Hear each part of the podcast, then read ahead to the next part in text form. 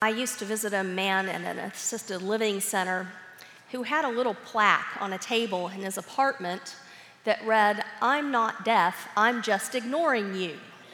Which I thought was kind of funny. He turned out to be quite a character, and as I got to know him better, I began to suspect that there might be a little bit of truth to that for him, you know? For example, I noticed that he seemed to have no problem whatsoever hearing the Cowboys game on television or his neighbor call him to dinner. But when the lady who lived next door came over and wanted to talk about politics, suddenly he couldn't understand a word that she was saying. Then another time I was there when a nurse came to see him, and I watched her give him this very gentle lecture. I mean, friends, very gentle about eating fewer butterscotch candies and more fruit. And during this lecture, he just sort of sat there, zoned out, and looked beyond her. And uh, then, when she was through talking, he reached into his candy dish and pulled out another butterscotch. And she laughed and said, Mr. Howard, I'm beginning to think you only hear what you want to hear. And he kept a perfectly straight face until she left the room, and then he winked at me. Friends, our text this morning is a familiar story from the Gospel of Mark, a miracle story that has to do with hearing or the lack of it. And uh, as you know, it's about Jesus healing a man of deafness. And like many of the miracle stories, it operates on multiple levels. On one level, it is a story about physical healing. Jesus heals this man who is brought to him, who is deaf and also who cannot speak. But on a deeper level, this story is a parable about all of us, about our coming to faith and what that means, and about our need to be healed of our own spiritual and relational deafness. Now, on its surface, it's a very simple story, right? Some people bring this man to Jesus who is deaf and also who cannot speak, and they ask that Jesus heal him. So Jesus pulls the man aside and lays hands on him, then puts his fingers in the man's ears, looks up to heaven, and says, Ephphatha, which means be opened. Now, isn't that interesting that Jesus would choose that phrase, be opened? I mean, he could have said, be healed, or you can hear, or be cured. But he says, be opened, ephphatha. Why? Why would he choose that phrase? Well, again, friends, I think because on this deeper level, this is a story about spiritual healing, about our need to be healed of spiritual and relational deafness, because Jesus understands it is our propensity to be closed to God and one another. And when we close ourselves off, you see, we suffer. Our relationships suffer our relationship with God suffers. So I think this is why so many times in the Gospels, Jesus introduces parables with the word listen. And he ends them with the phrase, let the one who has ears hear. Jesus understands our propensity to be closed and what that does to us. And friends, I don't think I need to spend a lot of time this morning convincing you that being selectively deaf with the people in our lives causes harm. It damages our relationships, right? Over the years, I've had so many couples in my office who have said, I tried so hard, so many times, to tell her, to tell him that something was wrong in the relationship, that I was very unhappy that we needed to work on it, but they just didn't seem to hear me. And conversely, I've heard so many people say, I tried so hard, so many times, to tell her, to tell him how much I loved them. But for some reason, it never seemed to make it through. They just never seemed to hear it. And of course, this happens with parent child relationships as well. I once had a mother tell me that for many years her teenage son was in terrible mental and emotional pain. Tremendous, tremendous pain. And on multiple occasions, he tried to tell her about his pain, how he was feeling, and he tried to tell her in a multitude of ways, including engaging in self harm. But she just couldn't hear him. She said it was just too upsetting. And it upended her, her idealized view of him as a perfect child living a perfect suburban life. And so she closed her ears. She walled off, and the results for her child were dire. He suffered such a long time without the help he needed as a result. No, friends, I don't think I need to convince you that being closed off, selectively deaf, with the people we share life with is harmful. The bigger question, the one we really need to address, is why do we do this? right? Why do we do this? How, how does that work for us on some level to wall ourselves off from the people that we love? I mean, we can sit in a room with someone we purport to love, and that person can talk and talk and talk and talk, and somehow we cannot hear them. Why does that happen? Why do we do that? Well, friends, I think is because of fear. I think we're afraid of what we might hear if we opened ourselves up. I mean, we might hear something that's upsetting to us, that hurts us, that challenges us, that disappoints us, that confronts us with something that we didn't really want to know. So, better off, we think, to just wall off from them adopt that selective deafness. But the price we pay for this is tremendous. Because, friends, we cannot be in real relationship with other human beings if we can't hear them. Walling people off, practicing that selective deafness, prevents us from whole relationship with other people in our lives.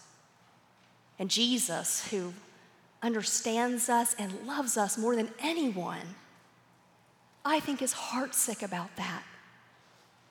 And so he calls us again and again and again to allow his love to open us so that our fear can be cast aside. For that perfect love casts out fear, does it not? And then we are free, open to truly love and be loved. And while we're at it, friends, let's just be frank and own it that uh, we often close ourselves off to God too. We operate with that selective deafness, even with our Creator. Oh, we know what we believe, right? We know what we know. All of us operate within a theological framework that we create throughout the course of our lives, and for all of us, it becomes crystallized. Oh, but sometimes it moves beyond that to cement. And we really don't believe we can learn anything new or hear anything new about God or from God. Even though our Redeemer lives and speaks, today. Somehow we can convince ourselves that we know all we need to know. We've heard all we need to hear, and that's enough. Think of the growth that we sacrifice as a result. My second year of seminary, I was in a class called Systematic Theology, which is a difficult class. At Perkins at SMU, where I attended seminary, it was required for all upper level MDiv students and for anyone who is seeking ordination in the United Methodist Church. Students talked often about how difficult the class was. It was a whole year. And in the course of the class, what you were asked to do was break down that theological framework that you brought into seminary with you, strip your theology down to the studs, so to speak and then thoughtfully and prayerfully carefully rebuild your theology over the course of the year. The point being that you would come out of that class knowing the basics of what you believed, and moreover, why you believe those things and how they fit together. But as I said, it was hard academic work, hard spiritual work, and as it turned out, not for everybody. In that class, I sat behind a young man. Boy, he knew what he knew. He was one of the youngest in our class, but he came in lecturing all the other students about the basics, you know. He had, he had it all down. Well, one day we had a guest lecturer who began a lesson on a very difficult passage of scripture, one that's hard to understand, as he began to, to parse it out and talk about the different ways that that scripture could be interpreted, I could tell that this young man in front of me was becoming more and more and more agitated. You could see it in his body. Shifted around in his seat. You could just almost see the anxiety reverberating off of him. And then, about 10 minutes into the lecture, this young man abruptly stood up and made a very public show of slamming his notebook shut and throwing it into his backpack and slamming his chair against the desk and stomping out of the lecture hall and slamming the door behind him, and every head turned. I heard later that he dropped out of school. I never saw him again. He told friends that he decided the whole process just wasn't for him. He knew what he knew he was not open to learning anything new about God or hearing anything new from God. And then there was the man in a former church of mine who read books in worship on Sunday morning, brought a book with him every single week. He was a good and kind man, he really was. He said he was there uh, really just because his wife wanted him to be. His wife was a very devout Christian woman, and he loved and honored her, and she wanted him to be present, so he came and he brought his book. He had had some really difficult experiences in church growing up, experiences that scarred him. He went to a little church where there was an awful lot of yelling and threatening and fist shaking and moral judgments and talk about hell that came out of the pulpit, and it frightened him as a child. He formed an image of God as a divine policeman, and he was scared. And then the straw that broke the camel's back was when he was in high school, his mother got up the courage to divorce his alcoholic, physically abusive father and that little church ejected them from the congregation over the divorce. And they lost their church family and the support of other Christian people. That was it for him. Oh, he would come and sit next to his wife, but he wasn't going to listen to any of it. No, he had his book. Now, friends, when I tell you he read a book in worship, I don't mean in his lap. I mean up like this, like a shield to keep everything away.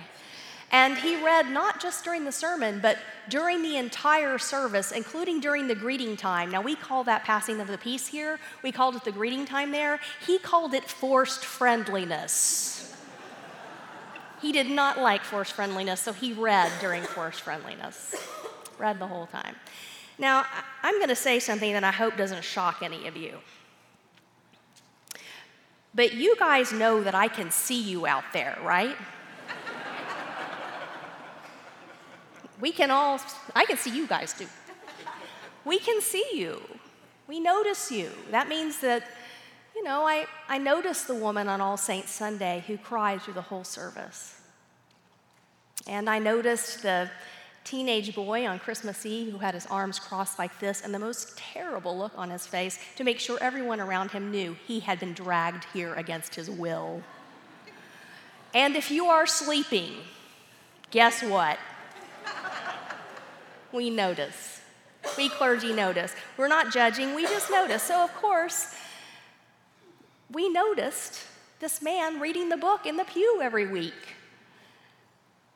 And we wanted to get to know him, so we made that our business. And as we did, we, we found that he was a good and kind man. I genuinely liked him very much. But we also came to learn that he, he held that book up so high because he was afraid to be open. He was so afraid to hear. He was afraid that if he let a single word come over the top of that book, it would confirm everything that he had come to believe in his childhood about God. That God is a divine policeman who judged him all the time, condemned his mother, who he loved dearly. He just didn't want to hear that. Better than, he thought, to finish Tom Clancy on Sunday morning and then go to lunch. But you know, the whole time I knew him,